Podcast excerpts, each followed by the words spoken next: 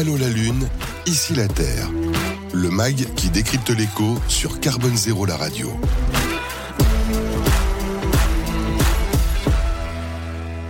Alors la question qui dérange, c'est la France a-t-elle justement les moyens de devenir leader de l'hydrogène vert à l'horizon 2030 Pour en parler, Mathieu Dufour. Rebonjour, directeur commercial donc France de John Cockerill. Donc c'est donc une entreprise d'ingénierie, hein, évidemment largement engagée sur l'hydrogène et vous allez nous nous en parler. Et plus largement sur les énergies renouvelables et Exactement. sur les solutions euh, euh, pour, le, pour le développement durable, effectivement. Même si vous êtes, on va dire, un peu pionnier aussi sur l'hydrogène vert, on peut le dire? On peut le dire, oui, oui, tout à fait. On a, on a fait l'acquisition il, y a, il y a cinq ans. On, on est un, un groupe euh, industriel euh, historique qui est assez, euh, assez âgé, qui a plus de 200 ans. On a toujours travaillé dans les métiers de l'énergie. Et puis, effectivement, il y a cinq ans, on est arrivé dans le métier de, de l'hydrogène euh, en faisant l'acquisition d'une société déjà présente sur le marché, qui est le leader mondial.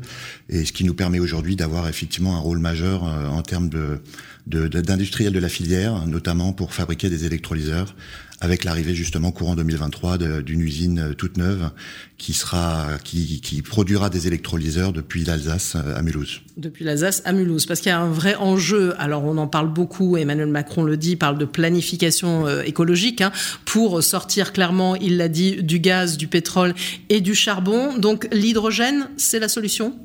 C'est en tout cas, comme, on vient de le dire, c'est en tout cas une solution parmi d'autres pour décarboner euh, l'ensemble de nos activités euh, de mobilité, d'industrie, euh, très clairement. Aujourd'hui, cet hydrogène, il va se, il va se trouver comme un vecteur énergétique pour les mobilités, essentiellement les mobilités lourdes, ou bien euh, des mobilités qui sont des mobilités euh, captives. On, mmh. peut, on peut donner la référence de, des taxis parisiens qui sont assez médiatiques à l'heure actuelle. Il y a une société on qui s'appelle Hype, exactement. effectivement.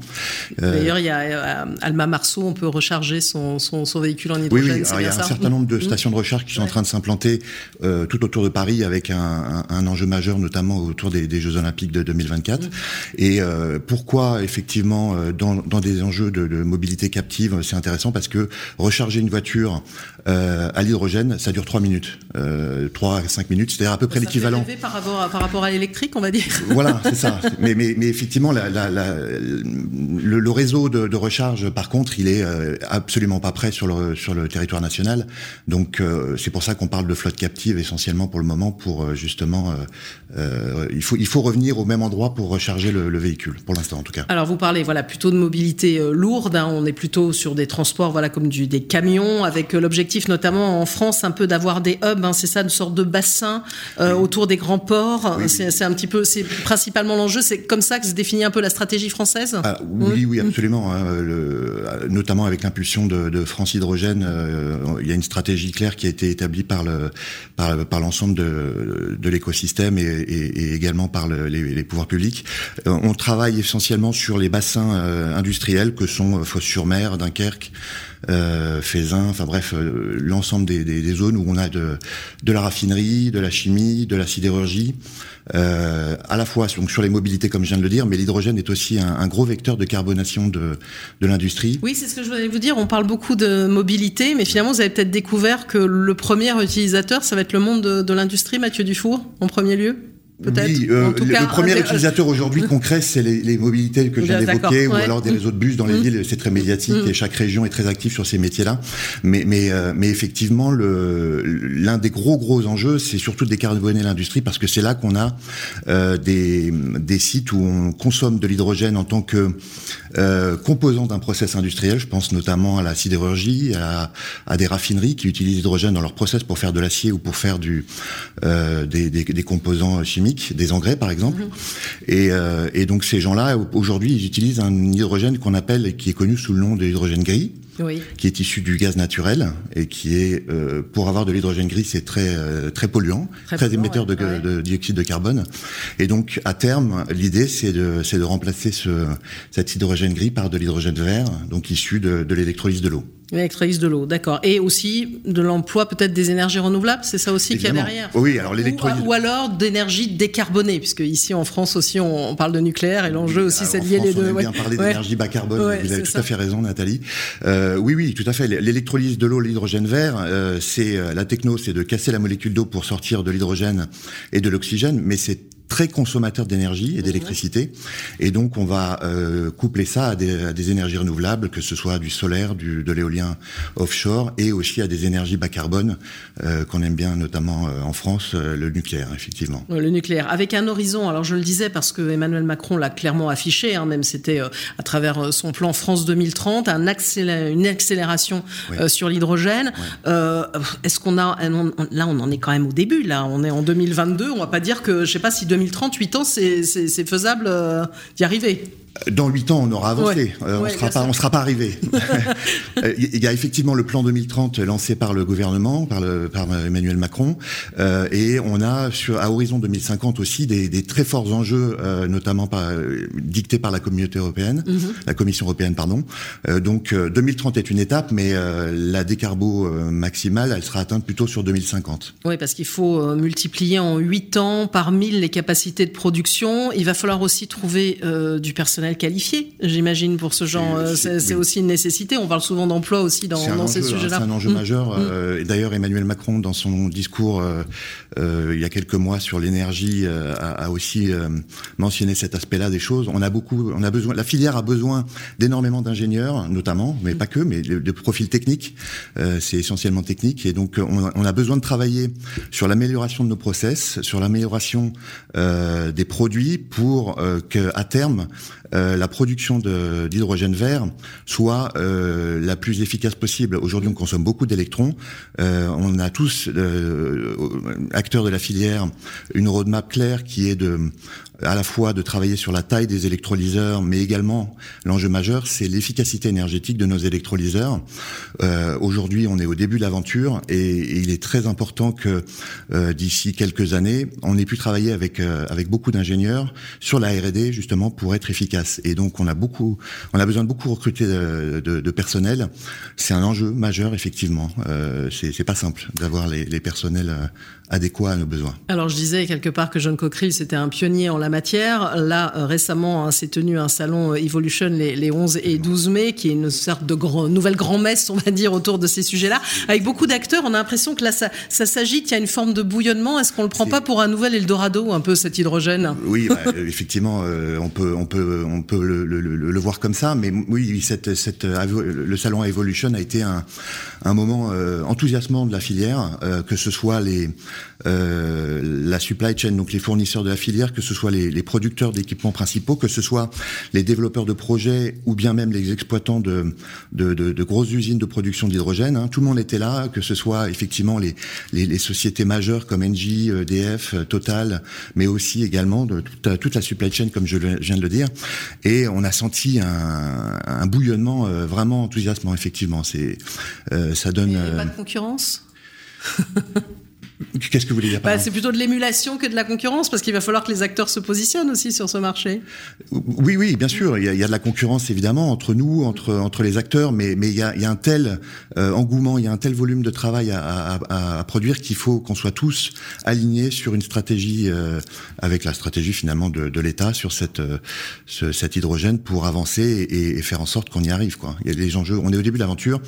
on n'est pas du tout encore au col et, et il nous reste beaucoup de travail à faire. Alors pour revenir au transport, on nous parle beaucoup du train à hydrogène. Ça, ça commence à arriver. Hein. Je crois qu'il y a déjà des, projets. la SNCF est même engagée.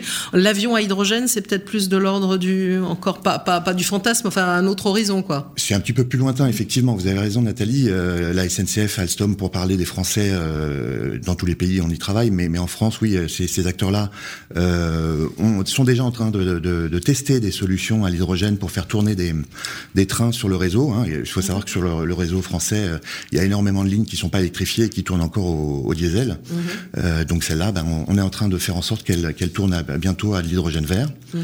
euh, pour décarboner ces, ces, ces lignes-là. Et l'avion, oui, c'est peut-être un peu plus lointain, mais mais avec les forces qu'on a en présence en France, euh, évidemment Airbus euh, travaille déjà énormément sur des sur des solutions.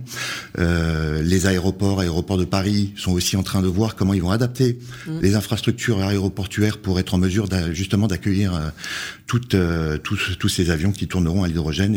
Donc ça, c'est une révolution technologique et c'est aussi une révolution de, beaucoup d'opérateurs qui donc voilà, il y a, tout un, écosystème qui doit faire évoluer ces, ces process et ces fonctionnements. En tout cas, aussi, bon, vous avez parlé d'hydrogène vert. On sait bien que l'idée, c'est de limiter aussi la consommation d'énergie. Est-ce qu'on peut se dire à 100% qui, qui sera vert, qu'il n'y a pas d'impact? Parce qu'on commence à lire hein, un petit peu, vous savez, toujours, on va chercher toujours la petite bête hein, quand on parle de transition écologique, que c'est peut-être pas si vert que ça. Vous savez, on peut, euh, on peut toujours trouver la petite bête, c'est facile et, voilà. Ce qu'il faut, c'est comme on le disait, c'est travailler, avancer et trouver des solutions. Euh, y a des avantages énormes à cette décarbonation de, de certains secteurs. Hein, c'est, un complément. Là, on est tous embarqués dans un, dans une aventure qui, euh, sur laquelle il faut qu'on travaille pour euh, que on arrête de polluer, effectivement, de produire beaucoup de CO2 partout, dans tous les process industriels ou, ou tous les usages qu'on peut avoir. Euh, et, et, donc, effectivement, on trouvera toujours des, des gens qui seront pas contents, euh, ça c'est clair. Euh, le solaire, l'éolien, l'hydrogène, le nucléaire, il y a plein de gens qui sont pas contents, mais c'est un tout, c'est une brique parmi d'autres. Euh, comme, pour moi, l'élément majeur, euh, c'est par exemple, je reprends l'idée de l'industrie qui pollue parce qu'ils utilisent de l'hydrogène dans leur process industriel. Mm des, des, sidérurgistes, par exemple, des, de la chimie. Et ces gens-là, ils ont besoin d'hydrogène. Donc il faut qu'on produise de l'hydrogène qui soit propre. Aujourd'hui, ils utilisent de l'hydrogène qui, pour produire euh, une tonne d'hydrogène gris, on fait 10 tonnes de CO2. Donc euh, il, y a des, il y a des énormes enjeux.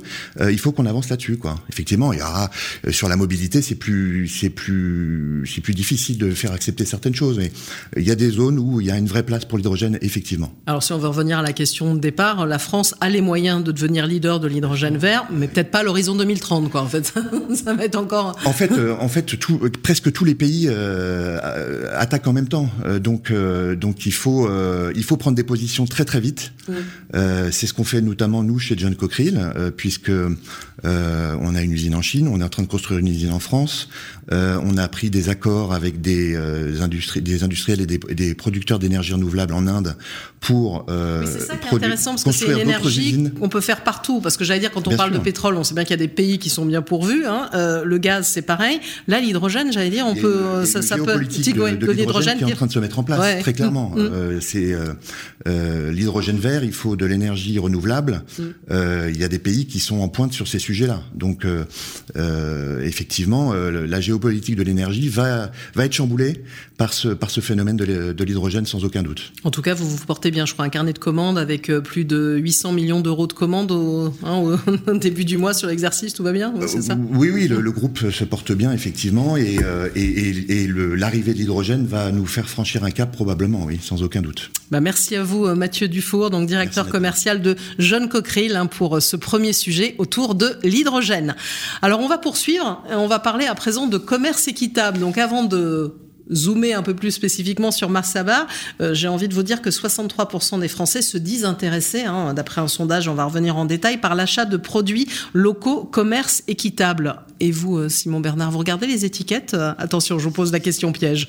je vais leur poser d'autres questions pièges tout à l'heure. C'est une question piège. J'achète quasiment que du bio et c'est vrai qu'en général, ça va un peu de pair. donc c'est des labels ouais, qu'on retrouve, retrouve assez souvent en bio aussi. Donc. c'est bien parce que vous soulevez la question justement entre bio, commerce équitable. Parfois, peut y avoir des, questionnements. De la même façon, Nicolas Ledoux, sur ce point-là. J'essaye d'acheter en, circuit court et local. Euh, je pense que ça fait partie des logiques de commerce équitable. Après, il y a des produits qu'on ne produit pas localement, comme le café par exemple, ou le cacao. Et euh, là, oui, je suis assez attentif à la manière dont le, producteur euh, là-bas euh, est rémunéré. Et je pense que c'est un peu la logique de Max Havelaar. Ah, c'est bien parce que vous me soulevez toutes les questions. Vous pourriez faire journaliste, vous êtes formidable. Mathieu Dufour, vous avez autre chose à ajouter sur ce sujet du commerce Effectivement, on essaye d'être euh, d'être vigilant sur ces sujets-là. Mm. C'est clair. Euh, on regarde l'étiquette. Il euh, faut que ce soit au moins en France et puis, si possible, le plus local possible. C'est un challenge hein, quand on fait ses courses. Hein. C'est pas c'est pas simple. Hein. Donc, effectivement, mais c'est important. Allô la lune, ici la Terre. Une émission à réécouter et télécharger sur le site de Carbone Zéro la radio et sur toutes les plateformes de streaming.